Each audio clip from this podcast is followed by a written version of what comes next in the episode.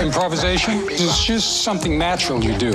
Improbox. Improbox. Improvising is, is living. Le Béaba d'Ibé. Ibrahim Mahalouf sur TSF Jazz. Bonsoir tout le monde, bonsoir, bonsoir, trop content de vous retrouver tous pour cette quatrième saison d'Improbox. Alors euh, c'est la, la première, euh, j'ai envie de dire entre guillemets, vraie émission, puisque la semaine la- le mois dernier, on a fait une sorte de rétrospective de toutes les improvisations euh, qu'on a eu la chance de vivre ici en direct euh, dans les studios TSF euh, pendant cette émission-là. Donc il y en avait une pour chaque mois. Et puis ben voilà, là cette, euh, cette saison maintenant démarre aujourd'hui et nous avons comme d'habitude deux invités. Euh, un- une, euh, une invitée plateau et une invitée musique. Ce sera une émission euh, 100% féminine. Donc euh, je suis très très heureux de vous inviter toutes les deux ici. Marie-Monique Robin, grande grande journaliste d'investigation, sera avec nous pour une discussion d'un peu moins d'une heure. Et, et Camille Berthaud, et on va commencer d'ailleurs avec vous cette émission, Camille, en musique. Euh, vous serez avec nous sur toute cette émission. Il y aura, il y aura deux moments euh, musicaux euh, de, de votre répertoire, mais il y a surtout une rencontre entre vous deux à la toute fin de l'émission. Et c'est une rencontre qui sera improvisée, comme son nom l'indique. Un probox, c'est aussi euh, cet endroit où on improvise. Camille Berthaud, merci d'être avec nous. Euh, vous nous interprétez une première chanson qui est issue de votre dernier album euh, qui s'appelle Bonjour mon amour. La musique s'appelle Un grain de sable. Vous êtes accompagné par Sylvain Romano à la contrebasse, Pierre Demange à la batterie, Fadi Farah au piano et Julien Alour à la trompette. Et c'est tout de suite. tung tung con cơ đồng đi cùng tung căng ca đồng đi cùng tung con nghe cùng tung căng ca đồng đi tung tung căng ca đồng đi cùng tung con nghe cùng tung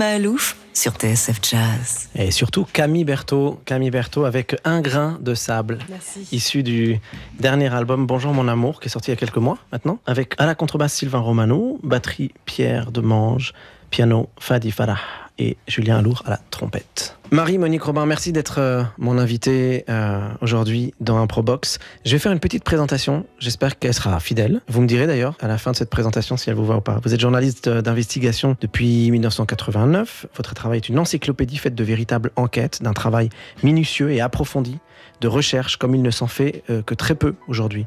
Vous redonnez de l'espoir dans ce que doit être le journalisme en ne cherchant pas le sensationnel par le buzz ou la démagogie, ou même le vulgaire, un peu trop courant je trouve, mais en trouvant votre révolte à vous dans le cynisme pragmatique de la réalité. Toujours avec des propositions, des solutions, c'est jamais gratuit, mais c'est de la vérité dont il s'agit, celle qui est inébranlable comme le temps qui passe. Lorsque vous décidez de vous attaquer à un sujet, plus rien ne vous échappe. Aucun détail ne passe à côté. Votre analyse des éléments dont vous disposez et la façon avec laquelle vous structurez et alignez les éléments pour, leur, pour les rendre compréhensibles, que ce soit dans vos reportages, dans vos livres, dans vos films documentaires, mais aussi pendant vos interviews, toutes plus passionnantes les unes que les autres, tout ça fait de vous aussi une vraie pédagogue.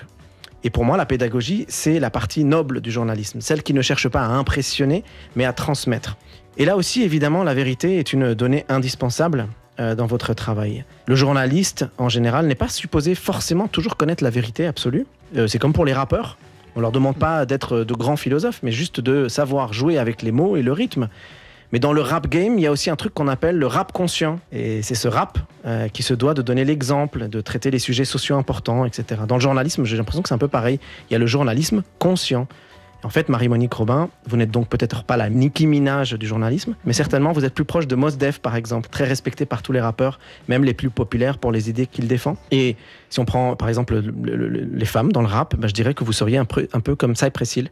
Ça, c'est pour les ref rap. En 1995, vous recevez le prix Albert Londres, et puis s'en suivent de nombreuses autres distinctions, dont la prestigieuse euh, Légion d'honneur en 2013, mais ça, je pense que vous vous en foutez un peu. Hein.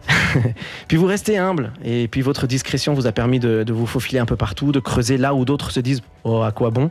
Et surtout, vous ne trahissez jamais la confiance qu'on a accordée au journalisme, et qui plus est, vous redonnez du sens à ce métier, car vous le respectez plus que tout au monde. Et puis à une époque où l'info est devenue cataclysmique, où chaque tweetos devient maintenant, d'ailleurs on dit des Xos, moi je ne sais plus comment on dit, certainement c'est des cassos, qui s'emparent de leur clavier pour cracher quelques inepties, scandales, buzz et autres mésinfortunes de misère intellectuelle et supposée journalistique. Vous, vous hissez, vous hissez le drapeau de l'exigence, de l'intelligence, de la loyauté, de l'éthique et de la déontologie aussi loin que les quelques îlots de bienveillance, que les quelques oasis de bon sens vous l'accordent. Et j'espère vraiment que ce soir, votre nom, que je répéterai à outrance, sera imprimé dans la tête de nos auditeurs pour être inoubliable. Marie-Monique Robin, Marie-Monique Robin, Marie-Monique Robin, Marie-Monique Robin. Ma première question d'abord, est-ce que euh, il vous arrive de vous reposer, de ne rien faire? Parce que quand je vois tout le travail que vous faites, on peut se poser la question. J'ai vu que d'ailleurs vous sortez également en même temps en parallèle vos documentaires avec des livres. Ouais. Euh, comment vous faites, Marie-Monique Robin, pour faire tout ce que vous faites et ne jamais vous arrêter? J'ai l'impression que vous ne vous arrêtez jamais. Je peux vous renvoyer la question en fait. hein. enfin bon. ben, je pense que je suis portée par euh, un truc quoi. Alors s'il faut le définir, c'est pas facile en fait. hein. Mais je pense que quand on fait des, des métiers comme le mien, qui sont des métiers extraordinaires, j'arrête pas de rencontrer des gens qui font des trucs dingues. Et je voyage et enfin, j'apprends tous les jours. Donc ça c'est génial quoi. hein. Euh, donc quand on est porté par ça, je pense que c'est très puissant quoi. Ça, ça fait que la nuit tu te reposes, mais tu penses au- déjà au prochain sujet que tu vas faire, etc. Alors sinon, moi, moi j'ai des petites passions qui me maintiennent. euh, Enfin, il faut éviter le burn-out, quoi, par exemple, hein, l'épuisement professionnel, etc. Alors j'ai un jardin là où j'habite, euh, j'ai des abeilles. Euh, je- évidemment, je mets pas de pesticides dans mes dans mon jardin parce que ça, quand on a fait le monde sur le Monsanto, c'est pas possible. Euh, donc je fais de la permaculture, je fais de la méditation. Voilà, j'essaie de J'écoute beaucoup de musique aussi, je vais, enfin, bon, plein de choses, parce que l'art, c'est ça qui fait aussi que tu restes debout, quoi. Puis après, j'ai mes filles, j'ai mes copains. enfin- Vous écoutez du Nina Hagen. oui, bah alors Nina Hagen, euh, ouais, ouais, c'est, Juste, à- juste avant l'émission, vous me disiez que vous aviez re- redécouvert un vinyle que vous aviez de Nina Hagen, Ouais. c'est ça? Parce qu'en fait, j'ai trois filles qui ont entre 25 et 30 ans, et euh, on avait déjà avec mon mari 400, je crois, vinyles dans notre salon. Et puis à un moment, on les a plus trop écoutés, comme tout le monde. hein. Et puis un jour, les filles, parce que c'est, c'est revenu à la mode, elles ont tout Mm. sorti. Et moi aussi, j'ai replongé dans tout ça. Et moi, j'ai vécu 5 ans en Allemagne. J'étais étudiante là-bas, et c'était l'époque du rock alternatif euh, du, côté de l'Allemagne de l'Est. Il y avait des groupes extraordinaires, et, euh, aussi donc en Allemagne de l'Ouest. Et euh, un, jour, je suis allée à un concert de Nina Hagen et j'ai pleuré du début à la fin, quoi. Parce qu'elle avait tout ce que j'aime, c'est-à-dire les textes. Pour moi, c'est très important. hein. La voix, c'est extraordinaire. Et comme elle vient de l'opéra, sa mère était chanteuse d'opéra d'ailleurs, Nina, et il y a une chanson euh, que j'aurais écoutée même ce matin parce que je me suis dit, ah, ça serait tellement bien qu'on puisse l'écouter. hein.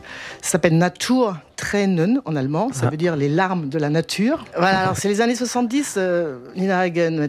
Bon voilà, Natur Tränen à l'époque, ça m'avait touché évidemment, mais aujourd'hui ça me touche encore plus parce que parce qu'il y a le grand désastre écologique qui est en cours et la nature, elle pleure partout dans le monde. Moi, je pleure avec elle Mm. parce que ce qui nous fait tenir aussi, c'est c'est la compassion, Mm. c'est-à-dire de sentir avec les autres. Mais les autres, ça peut être des plantes, ça peut être des animaux, c'est des humains évidemment. hein. Et, euh, C'est la connexion avec, euh, Ah avec oui. ce monde qui vous, qui vous rythme finalement. oui, et c'est Mm. ça qui fait aussi que je, je me sens pas. Alors, ça m'arrivait de me sentir fatiguée hein, quand j'avais mes trois filles qui avaient entre 0 et 5 ans. Euh, bref, euh, c'était compliqué tout ça. La vie était quand même bien. Forcément, forcément. J'avais aucune case de libre, de nulle part, zéro quoi. Mais là, vous, avez, vous, avez- vous arrivez à trouver un temps fou. Vous êtes en train de travailler sur la deuxième partie de La Fabrique des pandémies, ce documentaire qui a, qui a bien marqué tout le monde et puis qui est sorti euh, en même temps que le livre, d'ailleurs Grand Prix des lecteurs de l'année dernière, qui se vend, c'est-à-dire plus de 100 000 exemplaires déjà écoulés, ce qui est énorme. Juste, on va faire juste une petite pause et puis on va commencer à parler avec vous. Et puis que vous aimez les connexions, il va y en avoir une grande ce, ce soir avec euh, Camille Berthaud, une connexion entre vous deux, puisqu'à la fin de cette émission, donc un Probox, comme à chaque fois, euh, vous allez créer quelque chose ensemble. Bon, ça c'est juste après ça. Improbox, Et en réalité, la vie, c'est l'improvisation. le B.A.B.A. d'IB, Puisque l'inattendu nous attend toujours, inévitablement, le long du chemin. Ibrahim Mahalouf sur TSF Jazz. Marie, Monique Robin, merci d'être avec nous dans un Probox pour euh, quelques minutes d'échange. Juste avant euh, la pub, je voulais enchaîner avec vous sur euh, cette aventure de la fabrique des, pandémies. Je pense qu'il y a énormément de gens qui se disent bah, il suffirait de, il suffirait d'aller en Afrique pour vérifier. Il, su- il suffirait d'aller voir si la déforestation a vraiment un impact sur les pandémies. Il suffirait de, il suffirait- mais vous, vous le faites. C'est-à-dire vous allez, vous allez à la rencontre de plus de 60 spécialistes, Mhm. euh, experts. ex- Vous faites des- de vraies enquêtes. Vous allez sur place, vous regardez. Racontez-moi cette aventure qui est quand même absolument dingue que j'ai suivie moi de près, parce que euh, une, une connaissance commune qui est Juliette euh, Binoche a travaillé avec vous sur Mhm. cette euh, première partie de la, fabrique des pandémies. Racontez-nous cette aventure. Racontez comment vous avez cherché, comment vous avez créé, euh, cette- comment l'idée vous est venue de Mhm. travailler là-dessus. Évidemment, j'imagine post-Covid ou pendant le Covid. Racontez-nous cette aventure incroyable. Oui, alors ça fait des années que je travaille sur euh, l'environnement, les conséquences de la destruction de l'environnement, la pollution, etc., sur euh, la santé, sur les semences, sur l'eau, tout ça.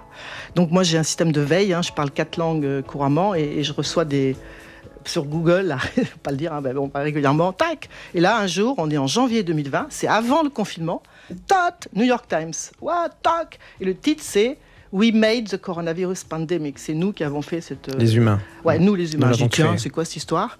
Et euh, je vois qu'il y a des scientifiques qui témoignent là-dedans. Et en gros, ils disent que c'est euh, euh, c'est le fait de détruire les forêts tropicales hein, qui fait qu'on fait sortir du bois, si j'ose dire, euh, de nouveaux virus. Et il y a des centaines d'études qui montrent ça. Mais il y a plein de maladies. hein, de- je, Euh, et je, et je- je corrige, enfin je corrige pas, mais je précise, on parle pas de, de, de théorie complotiste parce que Ah quand, quand on entend Ah souvent sur Internet, ce sont les humains qui ont créé. Ah. C'est pas eux qui sont dans un laboratoire qui ont inventé le virus pour euh, l'inoculer à tout le monde. Non, Voilà. alors ils n'ont pas créé dans un laboratoire pour inoculer à tout le monde, mais euh, la conclusion de, mon livre, quand le livre est sorti en, en- en poche, c'est très, cer- très certainement, alors là je suis obligée d'aller un peu vite, mais je- voilà. T'as des Euh, raccourcis, on est en, on en oui. radio forcément. Oui, euh, très certainement que ce virus euh, a été manipulé dans un laboratoire chinois. à, Wuhan avec les Américains, enfin, c'est sûr à 99%, euh, justement, justement Pour que- éviter. voilà, sauf que c'est pas la bonne idée, quoi. Voilà. Parce que Je quand fais on très touche court, à mais ça, c'est ça. ouais, ouais, ouais. Voilà, quand tu touches à ça, tu manipules et tout ça, disant pour protéger, bah tu fous le bordel, quoi. C'est tout, c'est du Frankenstein, quoi. Voilà. Mm. Et le truc de départ, c'est que nous, en, en semant du soja transgénique, c'est un sujet que j'aime bien, hein, qui, vont nourrir, qui va nourrir ensuite les cochons et les vaches euh, des élevages intensifs. hein. En Argentine, au Brésil, ou je sais pas où, on déforeste. Et quand tu fais ça, tu perturbes les équilibres qui sont dans les forêts tropicales, où il y a une grande biodiversité, parce Et, que et ce que j'ai bien compris, on stresse les chauves-souris. oui, tout à fait. C'est c'est- c'est fascinant, Ouais. j'ai bien que vous nous en parlez. Ah oui, parce que euh, les chauves-souris, c'est des animaux absolument extraordinaires. euh, compassion totale pour ces animaux. Qui Ils ont une résistance incroyable. Ouais, en fait, c'est les seuls mammifères volants. En fait, et pour être un- quand on est un mammifère de voler, c'est un coût énergétique énorme. Donc, en fait, dans l'histoire, Une force. euh, ils ont développé un, un métabolisme, là je fais très court, exceptionnel. Mm. Ils ont une température du corps en fait très élevée qui leur permet euh, de résister à cet effort énorme hein, quand tu, tu voles. Et, euh, et en plus, ça les met à l'abri des infections. C'est pour ça qu'elles peuvent héberger plein de virus sans tomber malade. Mm. ok? Sauf que quand tu casses une forêt, parce que tu vas mettre du, je sais pas, des palmiers à huile par exemple, faut pas manger de non, non, voilà, t'es là. Bon, par exemple, mais pas que, mais enfin voilà. euh, voilà. Quand tu fous des palmiers à huile, puis tu casses une forêt pour mettre des, des palmiers à huile, les, les chauves-souris, donc tu, bah, tu détruis leur habitat, elles Ouais. stressent. Ouais. Et quand elles stressent, et c'est montré dans les laboratoires, c'est ça que je suis allée voir moi. Ouais. Tous ces mecs extraordinaires et nanas extraordinaires qui sont pendant 20 ou 30 ans dans un labo pour comprendre comment les, chauves-souris stressent et compagnie. Ça, c'est génial. quoi. Et moi, je suis ravie de montrer leur travail. Et ils ont montré que quand elles stressent, parce qu'elles sont, sont obligées de s'enfuir. Elles sont on- plus faibles. elles sont plus faibles, elles excrètent par les urines euh, Les virus les virus et- dont, dont elles sont porteuses. Ouais. Du coup, elles font pipi, par exemple, parce qu'elles sont très stressées, sur des fruits qui sont dans la forêt, que va manger un singe qui va du coup attraper un virus dont on n'avait jamais entendu parler. Et si en plus l'homme il mange le singe, qui est le cas dans beaucoup de pays encore, hein, eh bien ça fait Ebola. Ebola, c'est une maladie euh, terrible qui, existe toujours en Afrique et qui est très voilà. Et ça, c'est que je vous, je vous raconte là, ça marche pour plein de maladies, y compris le SIDA. On n'a pas le temps d'en parler, mais le SIDA c'est pareil, c'est la même histoire à l'origine. Et c'est donc très souvent, donc euh, 80% du temps, c'est la chauve-souris? Alors, pas euh, Parce qu'on a parlé du pangolin, on a parlé de plein Non, de le trucs à pangolin n'a rien à voir. En fait, ce qui se passe, c'est que euh, il y a certains animaux, comme les chauves-souris, les rongeurs, en un, les rongeurs, Hmm. qui sont la plus grande famille de mammifères, il y en a plein, plein, plein, plein, euh, les chauves-souris et les primates, qui sont ce qu'on appelle des réservoirs de virus ou de parasites. Ça veut dire quoi, réservoir Ça veut dire eh ben, qu'ils ont ces, ces virus en eux, mais ils sont pas malades, mais ils peuvent les transmettre. Sauf que la nature est bien faite. Une chauve-souris qui a plein de virus dans son corps, elle peut pas transmettre directement à l'ho- à l'homme parce que le virus, il va pas s'accrocher aux cellules hum- humaines. Il doit passer par un animal intermédiaire. D'où l'histoire du, pri- du, du singe qui mange le fruit contaminé. Ok? Mm. Donc, alors, c'est pour ça qu'on a parlé du pangolin. euh, Il n'avait rien à voir avec la Covid, finalement, on le sait aujourd'hui. Mais il faut toujours un animal intermédiaire qui va faire que le, virus de chauve-souris ou de rongeur, il s'adapte et ensuite il peut passer aux humains. Alors, si l'animal, c'est un cochon d'un élevage intensif, waouh, bingo Ça, ça Le marche. virus- ça marche super. parce C'est que direct. Le cochon, c'est notre cousin. hein. On partage 95% de nos gènes avec lui. Donc, si le, le cochon, il attrape le virus, c'est un autre exemple que j'ai développé dans, dans le film et le livre, le virus Nipah, très mortel. Eh bien, ensuite, le cochon, il va nous filer le virus. Voilà. C'est fascinant. Toutes vos enquêtes, en fait, sont à chaque fois euh, des, recherches euh, extrêmement approfondies. Je sais pas, j'ai pas compté, mais un nombre de reportages euh, immense, un nombre de documentaires, de livres et d'enquêtes incroyables. Euh, Marie-Monique Robin, quelle est pour vous, euh, évidemment, la fabrique des pandémies, vous êtes en train de travailler dessus, donc c'est forcément aujourd'hui ça qui vous rythme le plus, mais dans tout ce que vous avez pu faire précédemment, qu'est-ce que vous avez préféré sur quel sujet vous avez préféré travailler, ceux qui vous ont touché le plus, ceux qui vous ont marqué le plus euh, qu'on encourage les gens à aller découvrir tout votre travail sur Internet, sur vos blogs, sur vos euh, réseaux sociaux et compagnie Alors moi, mon truc, c'est les droits humains. hein. Je dis bien les droits humains, pas les droits de l'homme, les droits humains. C'est-à-dire euh, bah, le droit que nous avons, nous, euh, les humains, mais aussi toute la communauté du vivant, parce qu'il faut l'élargir. hein. Les droits du vivant à vivre dans un environnement sain. Ça, c'est ça mon sujet. Et il y a plein de violations des droits humains euh, partout. Et donc moi, j'ai fait pas mal de films et, et- et de livres euh, où il y avait vraiment des coups à prendre parce qu'en fait, c'était des sujets. euh, voilà. Euh, mais Des sujets sensibles. moi, j'aime bien citer Henri Matisse qui a dit que la créativité, elle demande du courage. Bah oui, il faut du courage. C'est la première chose, il faut du courage. Mais c'est ça aussi qui va faire qu'à un moment, tu vas te, tu vas t'élever au-dessus du, au-dessus de tout, quoi, en fait, parce que tu es embarqué après. hein, Ce qui va faire que euh, tu, tu vas jusqu'au bout. Alors, par exemple, un film et un livre auquel je tiens énormément, qui a eu un énorme impact, j'ai eu plein de prix, tout ça, mais au-delà de ça, ça a envoyé des généraux argentins en prison et je suis quand même assez, assez fier de ça. Ça s'appelle Escadron de la mort, l'école française, qui montrait comment le- les techniques développées pendant la guerre d'Algérie, on, on a fait disparaître, torturer, etc., ont été exportées par l'armée française en Argentine, par exemple, qui a formé tous les généraux argentins. Alors, pour faire cette enquête, je me suis fait passer pour une journaliste d'extrême droite. Ça a marché. J'ai eu tous les généraux, les plus grands généraux de la planète devant ma caméra. Ça avait fait un truc de dingue et ça a réouvert tous les procès contre les, la junte. Et moi, j'étais témoin après dans les procès. Donc voilà, ça, c'est, ça, je suis très fier de ça parce que ça a servi à quelque chose. hein. Où est-ce qu'on peut aller euh, quand- quand- Où est-ce qu'on peut retrouver Alors- tous vos documentaires Alors, euh, ce ce DVD, c'est- ce film est sorti sur Arte et Canal+, et il, il existe en DVD, on le trouve euh, en. DVD, et le livre euh, est réédité sans arrêt, voilà. J'ai fait un film et un livre aussi qui était assez compliqué, qui m'a valu beaucoup de problèmes, y compris des menaces de mort, euh, enfin, un truc dingue. J'ai fait- J'ai j'ai rac- j'ai écrit un livre là-dessus qui racontait toute cette histoire, ça s'appelle Voleur d'organes, parce qu'en fait, des, ONG euh, latino-américaines et françaises avaient, euh, avaient des informations comme quoi il y avait des, des enfants qui disparaissaient régulièrement et on, on les retrouvait en yeux ou sans rein. Ça avait l'air d'une rumeur, mais en fait, euh, j'ai passé deux ans dessus, c'était pas du tout une rumeur. Enfin bref. Et euh, ça a eu beaucoup d'impact aussi. euh, voilà. Alors évidemment, parce que quand on dit Marie-Monique Robin, on dit Le Monde selon Monsanto. Bah oui, Le Monde selon Monsanto, Forcément. ça évidemment, parce forcément. Bah on a toujours un hit, un tube, et c'est Ah oui, le vôtre. ouais, et ça, tu le portes. Bah ouais, et on le porte, on, Ouais. on a envie d'en Mais- sortir un peu, mais c'est c'est quand même un tube, ce documentaire. Ouais, le- le- le- alors Arte m'a dit un jour que c'était le documentaire le plus piraté de l'histoire. Je suis assez fier de ça. Il est piraté dans des langues improbables. Tu le trouves en bengali, en wolof, sur la toile, ce qui est quand même assez dingue, quoi. Et le livre est traduit en 30 langues. Enfin, voilà. Bon, Euh, c'est passionnant. En tout cas, vous avez un, vous avez un, un parcours incroyable. Vous savez, dans cette émission, donc souvent en première partie, voilà, on parle un peu de manière assez générale du, du travail. En deuxième partie, je vais vouloir parler de votre manière de créer, de la place de l'improvisation qu'il y a dans votre travail. Avant ça, puisqu'on est en train de justement de parler du- du- de la nécessité de sortir un peu de son cocon, aller découvrir, etc. Et ben, on va tout de suite écouter la, une nouvelle chronique qui va, qui va avoir lieu euh, chaque mois. Il y, aura, deux petites nouveautés comme ça euh, chaque mois maintenant dans un Probox. Euh, Jusqu'à maintenant, je vous avais habitué à être tout seul, mais j'ai envie de partager cette émission. Et j'ai envie de la partager en particulier avec euh, une personne que j'aime beaucoup, qui s'appelle Alejandra Norembuenas euh, qui a longtemps été directrice générale du Fonds culturel franco-américain, secrétaire générale du Fonds d'action SACEM. Elle a organisé pendant 17 ans le Festival du cinéma français à Los Angeles. Voilà, surtout, elle a également beaucoup travaillé dans, dans la découverte de nouveaux talents. Et si je suis euh, d'ailleurs là, ce n'est pas par hasard. Et donc, si elle est là, c'est pas par hasard. Euh, Alejandra a un parcours musical d'exception qui a démarré par des études de musique classique au Conservatoire national supérieur euh, de Paris, au violon. Bref, autant vous dire que Alexandra en a beaucoup euh, des choses à nous faire découvrir. Euh, Alejandra, c'est à vous. C'est donc les sorties d'Alex. Bonjour, Marie-Monique Robin. Aimez-vous la musique, le cinéma, la peinture, la sculpture, la photographie, la lecture? Bien sûr que oui. Sinon, vous ne seriez pas ici avec nous chez TSF Jazz. Alors, nous allons bien nous entendre. Il y a quelques jours, sous les chaleurs tropicales du mois de septembre, je me baladais dans les rues de Paris à la recherche d'un peu de fraîcheur. Et je me suis retrouvée devant une salle de cinéma où le nom d'un film m'interpelle. Le livre des solutions, réalisateur Michel Gondry. Ce titre évocateur me pousse immédiatement dans la salle alors que je n'avais aucune idée de ce dont parlait ce film. Et quel plaisir que celui de découvrir une œuvre dont on ne sait absolument rien. Quelle œuvre Tout le monde doit voir un film dans une salle au moins une fois dans sa vie.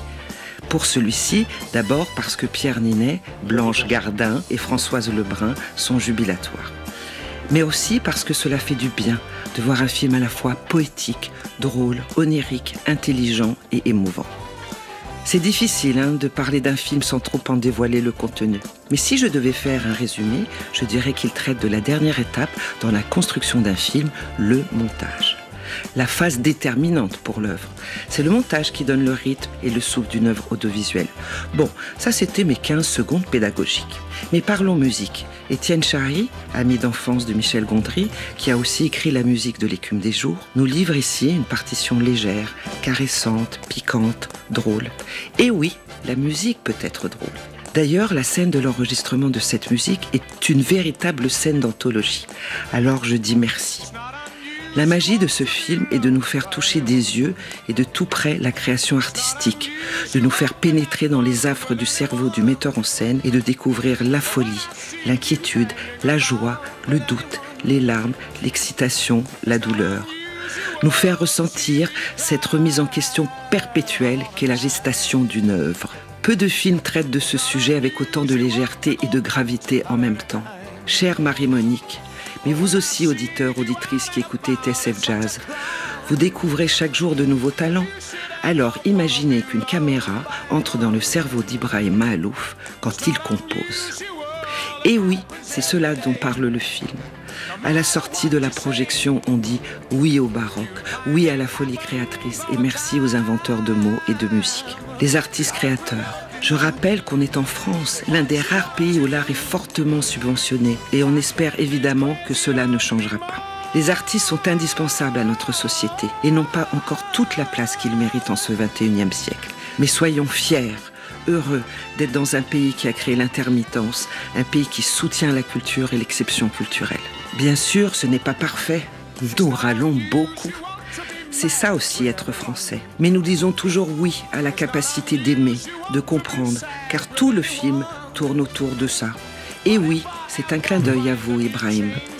Et vous savez, ce sentiment de toute puissance mêlé à une immense vulnérabilité, quand une œuvre vous submerge d'émotions.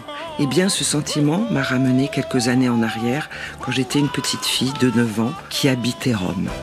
Cette petite fille, enfant unique, se régalait de regarder les statues sur les places, sur les façades, et elle rêvait. Nous habitions la Villa Médicis et je traînais mon âne d'enfant, solitaire, entouré de beauté, de mystère.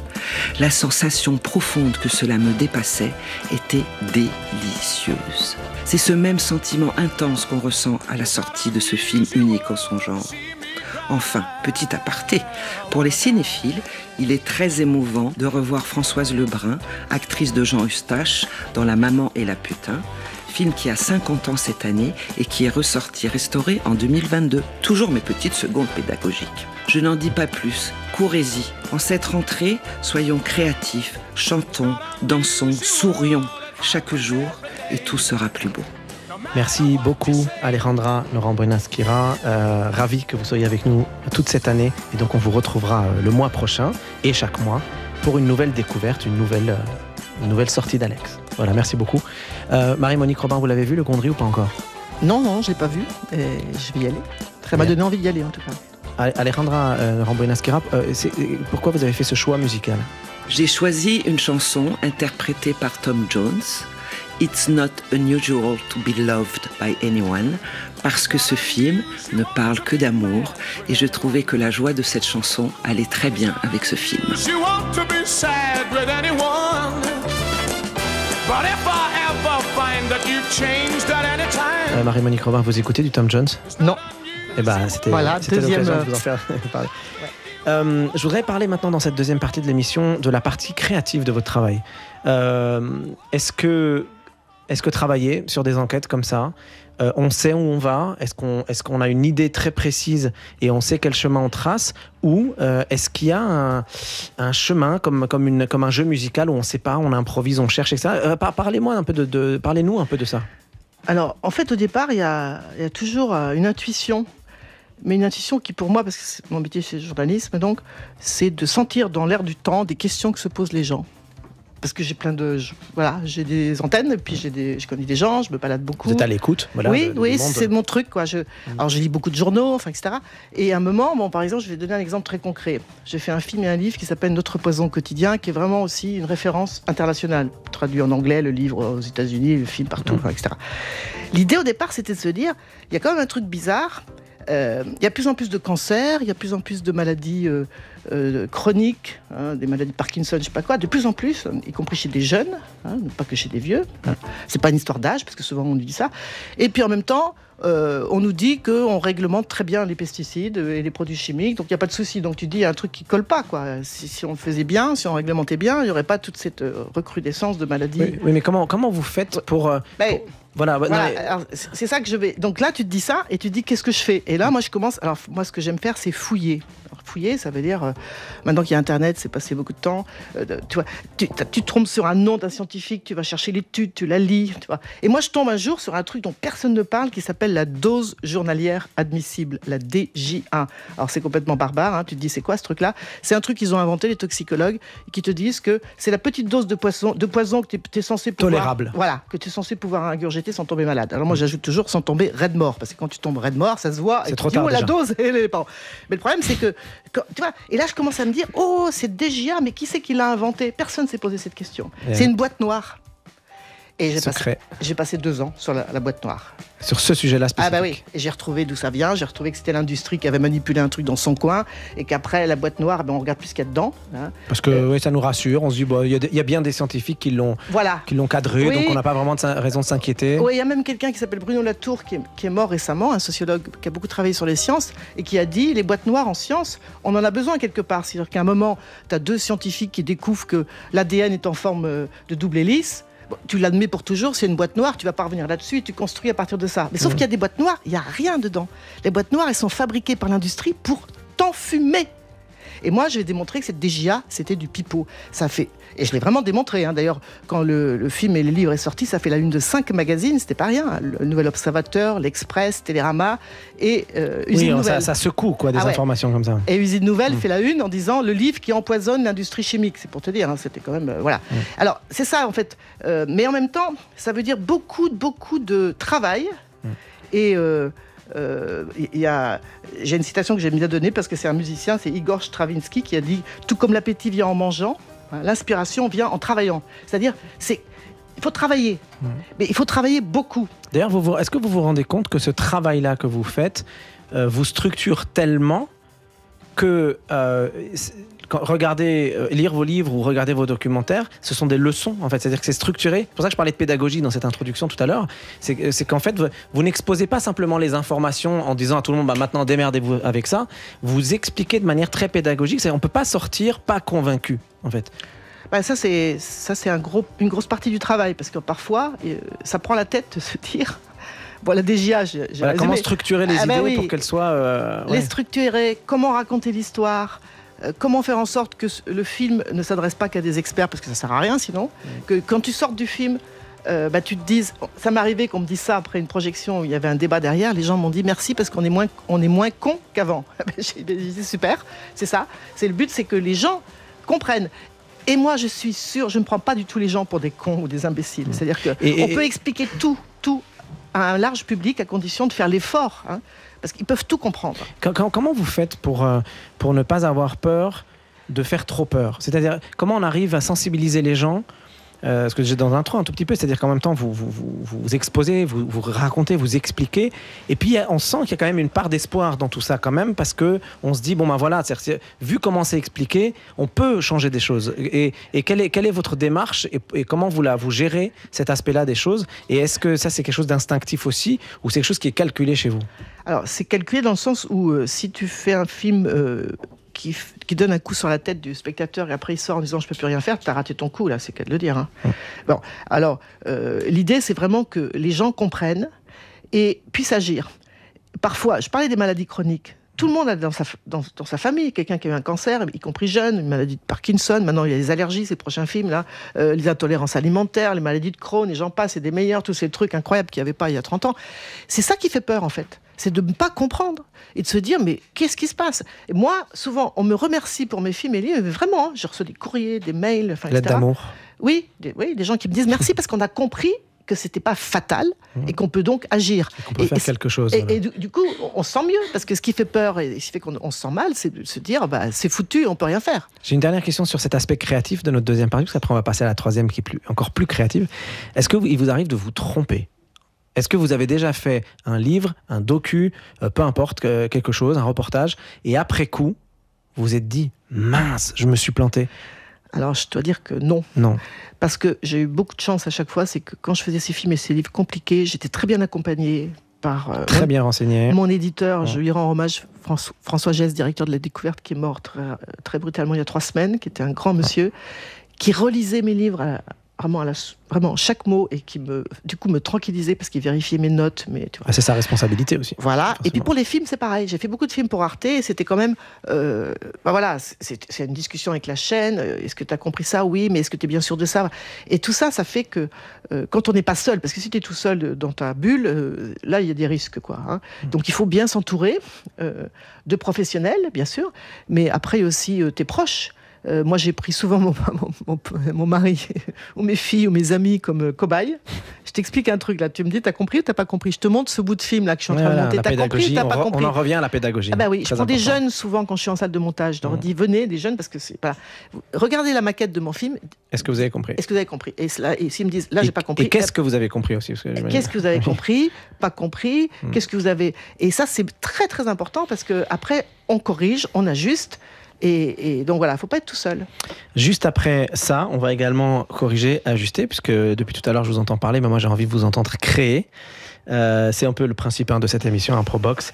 Et juste après ça, on a la, la chance inouïe d'avoir Camille Berthaud avec nous dans le studio euh, de TSF et on va avoir un live. C'est juste après ça. La géniale, la virtuose Camille Berthaud est avec nous ici dans les, studios de TSF dans Impro Box et c'est tout de suite un live. Euh, on a la chance d'entendre euh, Acre Écran qui est également un titre du euh, dernier album qui s'appelle Allô, bonjour mon amour. Album? Non, c'est pas Allô d'ailleurs, c'est Bonjour mon amour. Je sais pas pourquoi j'ai dit Allô, j'avais envie que ce soit par téléphone. Bonjour mon amour. Et c'est euh, avec Julien Lourd à la trompette, Fadi Farah au piano, Pierre Demange à la batterie, Sylvain Romano à la contrebasse. Je suis à cran.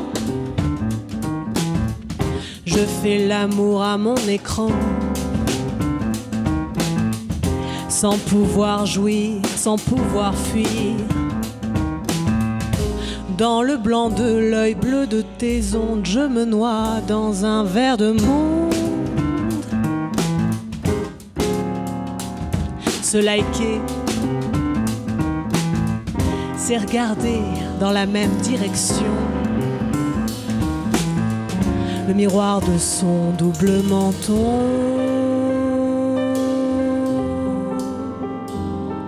Fenêtre sur basse-cour.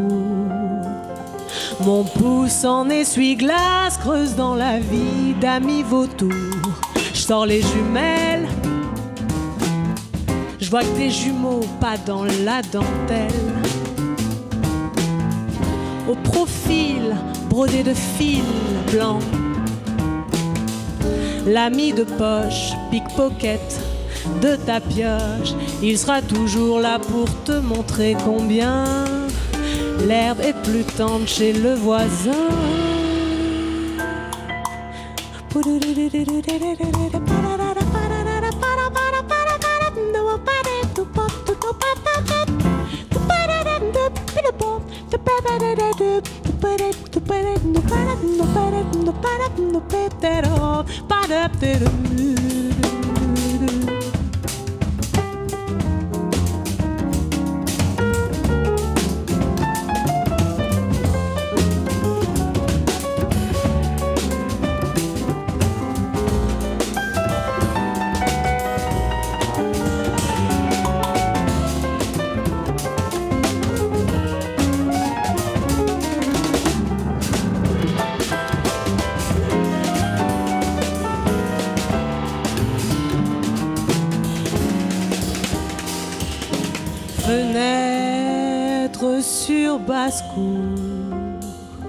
Mon pouce en essuie-glace creuse dans la vie d'amis vautour.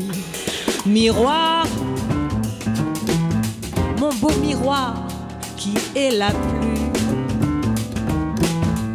suivi, liké, partagé, vu. Suis-moi, je te suis, fuis-moi, je te fuis, je cherche mon nom, je perds mon opinion, faits divers et avariés, tomber dans la toile d'araignée.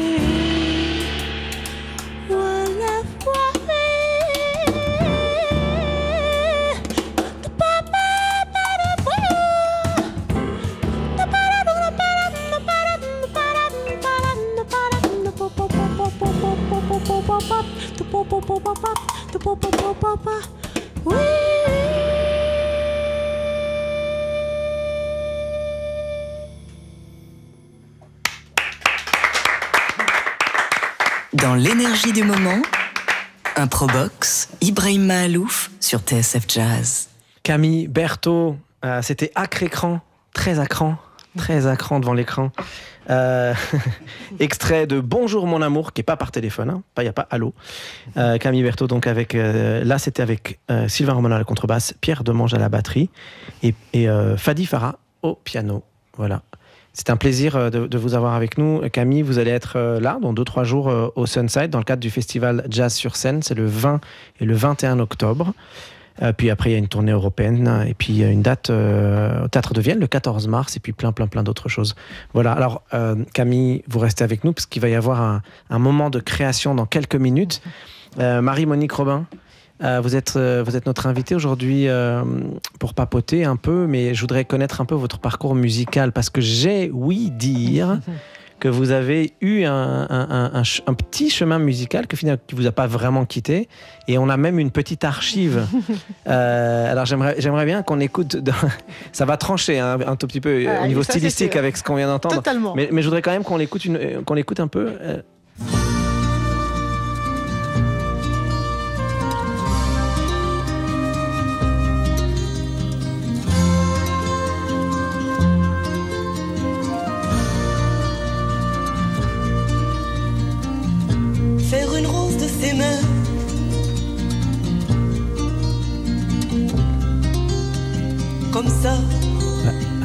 C'est vous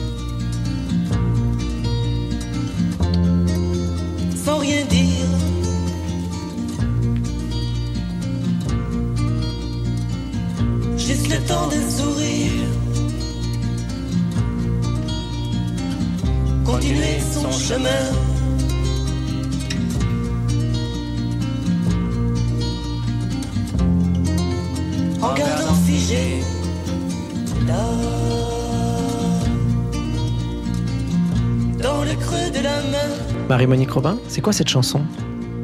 Bah, quand j'étais, euh, allez, je vais dire jeune, sans cheveux blancs, Ah, Pas beaucoup. ah, un petit peu, euh, bah, j'écrivais beaucoup de poèmes et puis je, je chantais beaucoup, en fait. Euh, je suis née dans une famille où mon papa a beaucoup chanté. euh, et enfin bref, c'est toute une histoire avec mon papa. Bref, et, et j'ai toujours aimé la chanson. Beaucoup de musique à la maison? beaucoup de musique à la maison et beaucoup de chansons à la Mhm. maison. Et, et donc j'ai chanté tout le temps. J'écrivais des poèmes et puis je suis partie vivre en Allemagne, j'étais étudiante et tout ça. Et pour, pour vivre, je chantais dans la rue. donc, euh, Ah oui. ouais, avec la guitare et tout ça. Je faisais partie d'un groupe. Enfin bon, voilà. Et, et donc, Un groupe hippie un peu. Hippie. euh, pas hippie. Allemand. Alors c'était bah, c'était les- les- ces années où euh, un peu il y avait un peu de folk, il y avait un peu enfin voilà et puis la chanson à texte quoi. hein. Et moi je chantais Barbara dans les les bars allemands et ça avait beaucoup de succès. Voilà. C'est fou. Et j'ai toujours aimé les voix de femmes alors entre autres ça Ouais. c'est voilà ça c'est pour moi les Barbara pour moi c'est voilà Janis Joplin c'est euh, bon j'ai parlé de Nina Hagen mais toutes ces femmes euh, Tina Turner euh, euh, toutes ces femmes qui ont des, ces voix, ouais, Nina Simone, bien sûr, euh, euh, Ella Fitzgerald aussi, enfin, euh, je, pourrais en donner plein, Patrice, Patrice Donc ça, ça, ça vous a inspiré et vous pensez que les voix de femmes ont eu un impact aussi sur votre place, sur, vos, sur vos- vos actions, sur ce qui vous êtes aujourd'hui? Oui, alors moi j'aime beaucoup les chansons où bon, il y a du texte important et puis la voix pour moi très importante. J'aime les voix. Alors Piaf, moi je je, je pleurais quand j'étais petite, quand j'entendais Piaf. D'ailleurs, je suis contente parce qu'après, enfin, contente guillemets, plus tard, quand l'une de mes filles était petite, je mettais, au- le matin, elle avait du mal à se lever, je mettais des, des, des vinyles. Une fois, je mets Piaf, elle avait 5-6 ans, elle se lève, elle pleure, j'ai ben voilà, c'est la transmission. Et, et Mhm. voilà, ces voix me touchent, mais jusqu'au au très fond, quoi. C'est vraiment. Les, les voix d'hommes aussi, mais plus les voix de femmes. Je sais pas pourquoi, euh, mais c'est comme ça. Bon, Jacques Brel, j'ai tout chanté Jacques Brel à un moment. hein. Et vous avez, vous avez chanté euh, en jouant de la guitare aussi, en jouant du Oui, piano ou en, jouant de vous la- a- en jou- en jouant- en jouant de la guitare. donc, donc vous jouez de la guitare? Oui, oui, j'ai joué de la guitare parce qu'après, j'ai arrêté, en fait. euh, parce que, bah, à un moment, on peut pas tout faire. On a les enfants, on a le boulot, on a les livres, on a les films. Et, et tu vois, euh, voilà, euh, j'ai beaucoup joué de la guitare, joué de la flûte. J'aime pu devenir, la- J'aime musicienne, beaucoup la flûte, Ça, je- la ça- flûte à bec. Je trouve que c'est très joli. Oula, ah ouais. du baroque à la flûte à Mais bec. oui, C'est- Marin Marais. C'est très beau la flûte à C'est bec. magnifique. Une petite flûte, quoi. hein, Voilà. Euh, voilà. Bon, peut-être j'aurais pu. vous auriez pu devenir musicien Oui, Voilà. j'aurais pu, voilà. Parce qu'à enfin, à un moment dans la vie, il y a des portes, tu les ouvres, tu sais pas trop comment. Euh, Et le jazz alors dans tout ça Ah bah alors le jazz. On a parlé un peu de vous jazz, dire, ouais. Alors moi, le truc qui m'a fait rentrer dans le jazz, parce que moi j'ai commencé, donc mon père écoutait beaucoup de musique classique après la chanson. Moi, quand je suis ado, c'est tous les groupes rock, euh, les Rolling Stones, évidemment, comme moi je suis ado dans les années 70. hein. Mm. Et puis je pars vivre en Allemagne et on m'offre un disque de Keith Jarrett, le, le concert de Cologne. Forcément. Et là, Le fameux. Ouais, le fameux. Là, vraiment, je cours partout pour le voir, etc. Et, et là, je vais rentrer dans un, vraiment une, enfin, une, une découverte du jazz que je, ne connaissais pas avant, parce que voilà, enfin, vous voyez, euh, voilà. Et puis, le deux- la deuxième chose dans ma vie qui a été très déterminante en 1983, parce que ce matin, j'ai essayé de me ra- rappeler quand c'était. J'étais jeune journaliste et on m'envoie couvrir le, le, le- le festival de jazz de Nancy et où j'ai la chance, alors j'ai retrouvé ce que j'avais écrit à l'époque, d'avoir interviewé et vu Bobby McFerrin. Alors excuse-moi Camille, mais tu m'y as fait penser, hein, franchement. Ah bah clairement. voilà. Euh, Y a- y a pas de- Bobby ouais, McFerrin Au sur- contraire, je pensais. Bobby McFerrin sur scène, ça a été pour moi un truc de fou, 1983. Il y avait aussi euh, Ray Charles, il y avait Sonny Rollins qui nous avait fait un truc de dingue. Il était tombé avec son saxophone de sa scène. Pam Enfin, Tombé ouais, ouais, accidentellement. tellement il était comme ça, pam, et puis il tombe. Ah ouais, Ça c'est en 83. On va retrouver 83. des archives de ça. On va et puis, et puis, il y avait Michel Petrucciani, que je me souviens que je suis allée chercher à la gare. Ça m'avait beaucoup impressionné parce que sa, sa femme de l'époque le portait. euh, Ça faisait pas. Ouais, c'est ça. Ouais. Et j'avais été, euh, je connaissais pas. Et, et moi, je cherchais quelqu'un. Et je, enfin, Ah bref. là. Et après, je suis restée devant Ah ouais, lui donc là. en fait vous avez une belle histoire aussi et, et avec, ça, euh, avec ce jour-là, parce que parfois dans la vie, euh, il y a des portes qui s'ouvrent parce que tu as des trucs qui te tombent dessus. Le jazz, ça me plaisait. Depuis que j'arrête, tout ça, j'avais commencé à faire, voilà, à découvrir un tas de trucs. Voilà. Mais ce soir, ces quatre-là, là, Mm. qu'en plus j'ai vu et interviewé, ça a été tac. Et là, après, euh, bon, bon, je, je ressortais les vinyles, ben, c'est passé par Carla Bley, enfin tout. Enfin, Incroyable, euh, bah, incroyable. bon, voilà, le jazz, c'est vraiment un truc euh, pour moi. Bon, je suis pas une connaisseuse. J'ai be- J'ai beaucoup perdu dans les dernières années pour les mêmes raisons de découvrir parce que j'écoute des. Parfois j'écris, ah, faudrait que ça parce qu'en en fait euh, j'avais pas le temps quoi. Et maintenant je vais avoir plus le temps. On a parlé de beaucoup de références, vous avez cité beaucoup de noms. Moi, je voudrais vous faire euh, découvrir, grâce au regard euh, d'une personne que vous connaissez peut-être si vous, si, vous, si vous suivez un peu l'actualité euh, jazz aux États-Unis, une personne qui s'appelle Elmo Lovano, qui est la personne qui a créé euh, les fameuses Jam Jam Cards. Euh, il va également chaque mois nous faire découvrir un nouvel artiste ou une nouvelle artiste. On écoute tout de suite Elmo Lovano. Hello, everybody. What is up, Paris? This is Elma Lovano from Jam Card, sending a lot of love from Los Angeles. Ibrahim for Impro Box this month. I really wanted to let you know about Trap Jazz. Trap Jazz is a trio consisting of Chris Moten, Cassius J, and Devin Sticks Taylor. Uh, these three guys make a lot of the beats for Migos, Future, Cardi B. They're from Atlanta and they're big in the trap world, but they're actually really proficient musicians that love jazz. And they were like, how do we help encourage the youth generation to listen to jazz? Well, if we mix it with trap beats, we can get them dancing and then start incorporating more sophisticated jazz melodies. So they have created this new trap jazz genre that I really love a lot. Uh, they're coming out of Atlanta, and their their sound is really starting to grow across the world. Um, I actually just produced a documentary on the three guys, and it is called Trap Jazz, and it just came out on Stars now, uh, internationally. So you can watch it through Disney Plus on Stars. And a lot of great names are in, are in the documentary Quincy Jones, Big Boy, T.I., Layla Hathaway, Chief Adjua, aka Christian Scott, Terrace Martin. A lot of really great players, musicians, artists, composers are all in the documentary. So, yeah, I love these guys. They're called Trap Jazz from Atlanta. This is their song Grooving, and I, I, just really love how they do it and how they put this sound together. I'm really behind it. So, don't forget it. Trap Jazz. Make sure to watch the doc. Thank you, Paris. Thank you, Ibrahim. You know, I love Ibrahim so much. Don't forget, always be going with the flow. Au revoir, Paris. I will see you next month.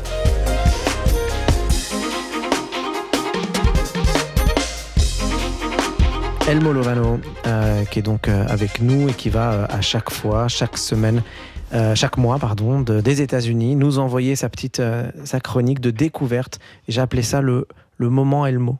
Voilà, ce sera le moment Elmo. Euh, Marie-Monique Robin, Camille Berthaud, vous êtes, euh, vous êtes là. C'est la première fois que vous vous rencontrez. Camille, je sais que vous êtes une artiste très très créative et tout le temps dans la recherche. Et puis j'espère que euh, cette rencontre euh, vous inspirera plein de choses aussi à travers toutes ces, toutes ces enquêtes, ces, ces recherches. Euh, Marie-Monique Robin, vous nous avez dit que vous, vous étiez quand même euh, euh, très, très touchée par les voix et par les voix du jazz. Donc là, ben, vous êtes servi. Vous avez parlé de Bobby McFerrin. Ben, évidemment, on est complètement dans la culture héritage de Bobby McFerrin. Donc je pense que vous avez vraiment un, un- un lien qui est assez chouette et, et on va le con- concrétiser maintenant parce que le principe de cette émission Improbox, c'est en fait la, la rencontre entre, entre vous deux. Et, hum, et alors l'idée, Marie-Monique Robin, je vous sens un peu stressée là, non? Non, non, non, non, je suis. Pas euh, du tout? Non Un peu? Tout oui.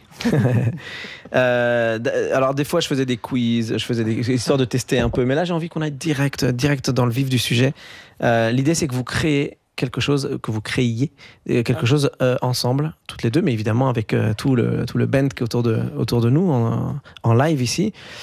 Donc Marie-Monique Romain, le principe de cette création, c'est que n'importe qui parmi nous tous, les êtres humains, nous avons une part de créativité et, et nous sommes capables de créer quelque chose. Est-ce qu'on est capable d'en faire quelque chose euh, de valable musicalement parlant? Ça, il y a peut-être euh, tout le monde n'est pas très à l'aise avec, mais la- mais le- le- l'essence, l'idée de départ, l'instinct de départ, il- on l'a tous un peu. Et donc l'idée, c'est que vous proposiez quelque chose qui sorte de vous de manière complètement authentique. C'est pas quelque chose que vous allez ent- avoir entendu quelque part. C'est vous qui créez cette idée-là. Ça peut être une, un petit bout de mélodie, euh, un rythme, une idée sonore. Et ces musiciens professionnels, évidemment, et c'est leur job, ils vont prendre euh, en main cette idée que vous avez et ils vont la développer pour en faire euh, un nouveau morceau, une nouvelle idée. Et c'est le principe de cette, de cette émission euh, Improbox. Est-ce que vous êtes prête ou vous voulez Ouais. qu'on... Oui, oui. Ouais, vous avez, vous avez, vous vous, prêtez à lancer? Alors, je, je reprécise donc, que, euh, bon, c'est la fin de cette émission, hein, donc on va terminer sur ça, on va se dire au revoir là-dessus. Donc, je dis merci évidemment à Camille Berthaud d'être avec nous, je dis merci à Sylvain Romano à la contrebasse, Pierre Demange à la batterie, Fadi Farah au piano et Julien Alour à la trompette. Alors, tout à l'heure, début d'émission, j'ai dit Fadi Farah, mais parce que ça, c'est le Liban qui parle, hein. évidemment, un pianiste libanais, j'ai envie de prononcer son nom euh, comme, euh, comme, euh, comme il se doit. Moi, souvent, les gens disent Malouf, mais c'est Malouf avec un 1. Et donc là, j'avais envie de, de faire une petite. Euh, j'ai fait une licence d'arabe. Ça aussi. Là, Mais c'est incroyable. C'est la, la première fois que dans cette émission, on a et de l'arabe et, et de l'anglais et du français dans la même émission. Ah, c'est incroyable. Bah, alors, on va en parler ah, après l'émission, du coup. Malouf, voilà, exactement. Je dois dire merci à Jean-Charles Doucan à la réalisation, à Juliette Ballon à l'organisation, à Eric Holstein et euh, Antonin Bourjade à la sonorisation. On a également la chance d'avoir euh, sur le Facebook de TSF de la vidéo. Donc merci à Manon Brimo pour, euh, pour la vidéo. Merci euh, à El Molovano pour sa, pour sa chronique maintenant désormais mensuelle sur cette quatrième saison. Idem pour euh, Alejandra Norambuena Skira qui nous a parlé du dernier film de Michel Gondry, Le livre des solutions. Et ben maintenant, ça y est, je, vais vous dire au revoir. J'étais ravi de passer cette première émission de la quatrième saison avec vous tous. La création, c'est maintenant. Un Probox, je fais pour ce moment-là. Et je suis très heureux de vous avoir reçu, Marie-Monique Robin. Merci beaucoup d'avoir été avec nous. J'invite tout le monde à aller découvrir vos livres, vos documentaires, vos reportages un peu partout. Et Camille Berthaud, on vous retrouve euh, au Sunside le 20 et le 21 octobre. Marie-Monique Robin, c'est à vous de créer quelque chose. Et cette émission se terminera sur cette improvisation-là. En fait, je vais, je vais essayer de vous chanter un tout petit bout de truc que j'avais enregistré sur un portable l'été dernier quand je voyais tout ce qui se passait sur cette pauvre planète, les feux partout. Mais faut, mais faut, mais faut l'improviser. Ouais. Hein. Oui, mais c'est d'improvisation parce que c'est la phrase, quoi. Alors, Sinon, pas. sinon moi, moi, j'ai fait tout ça pour rien, hein, Marie-Monique Robin. Ces mots, ces mots sont connus, mais maintenant il faut, la- il faut les mettre en musique. Ces mots, c'est pas moi qui les ai dit. Ah bah ouais. Voilà. Alors, euh, ces mots sont connus parce qu'ils avaient été pr- euh, prononcés par Monsieur Chirac. euh, bref, à un moment où il avait, il nous a fait croire qu'il ferait des trucs pour le, le climat. Enfin bref. Mhm. Et ces mots, c'est la planète brûle et nous regardons ailleurs. La planète brûle et nous regardons ailleurs. Voilà, c'est ça que j'aimerais que Alors, vous- alors mettez, mettez-le un tout petit peu en, en mélodie, un, un peu en musique, juste comme la ça. comme ça. planète brûle et nous regardons ailleurs. La planète brûle et nous regardons ailleurs. La planète brûle et nous regardons ailleurs. La planète brûle et nous regardons ailleurs. La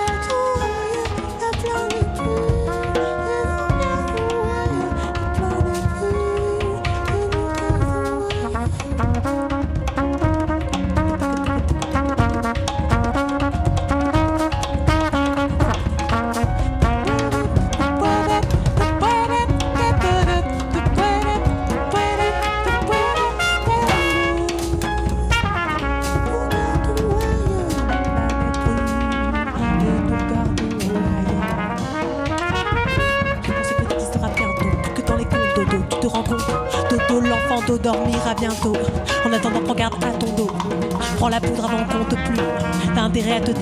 Pointe ta poire si tu les vois pointer leur bec de vautour, leur voix de velours. Jodo te le dit dans le tarot. C'est à l'allure d'un donjon, mais c'est un cachot. Où on va te faire rôtir. Griller tes derniers désirs. On te déshabillera de tes rêves, on en fera sortir la sève et tu seras tout nu dodo. T'en auras plein le dos, fais pas l'ado. Sans de ce trou, t'es pas une poule d'eau. Fais pas ton pot tes boitilles, un simple épato. Je sais que c'est dur d'y voir clair. Dans ce nid à poussière. D'avoir un avis dans ces couloirs de non et de oui. Un jour ton île sera sous la flotte. Sur les taux du Nil, on comptera tes potes avant que tout devienne acide. Profite un peu de l'eau salée et sauve ta peau avant qu'on te change en manteau. Qu'on te foute dans un zoo, que tu ne disparaisses sous une pluie de fesses. Que tu rôtisses dans les flammes du précipice.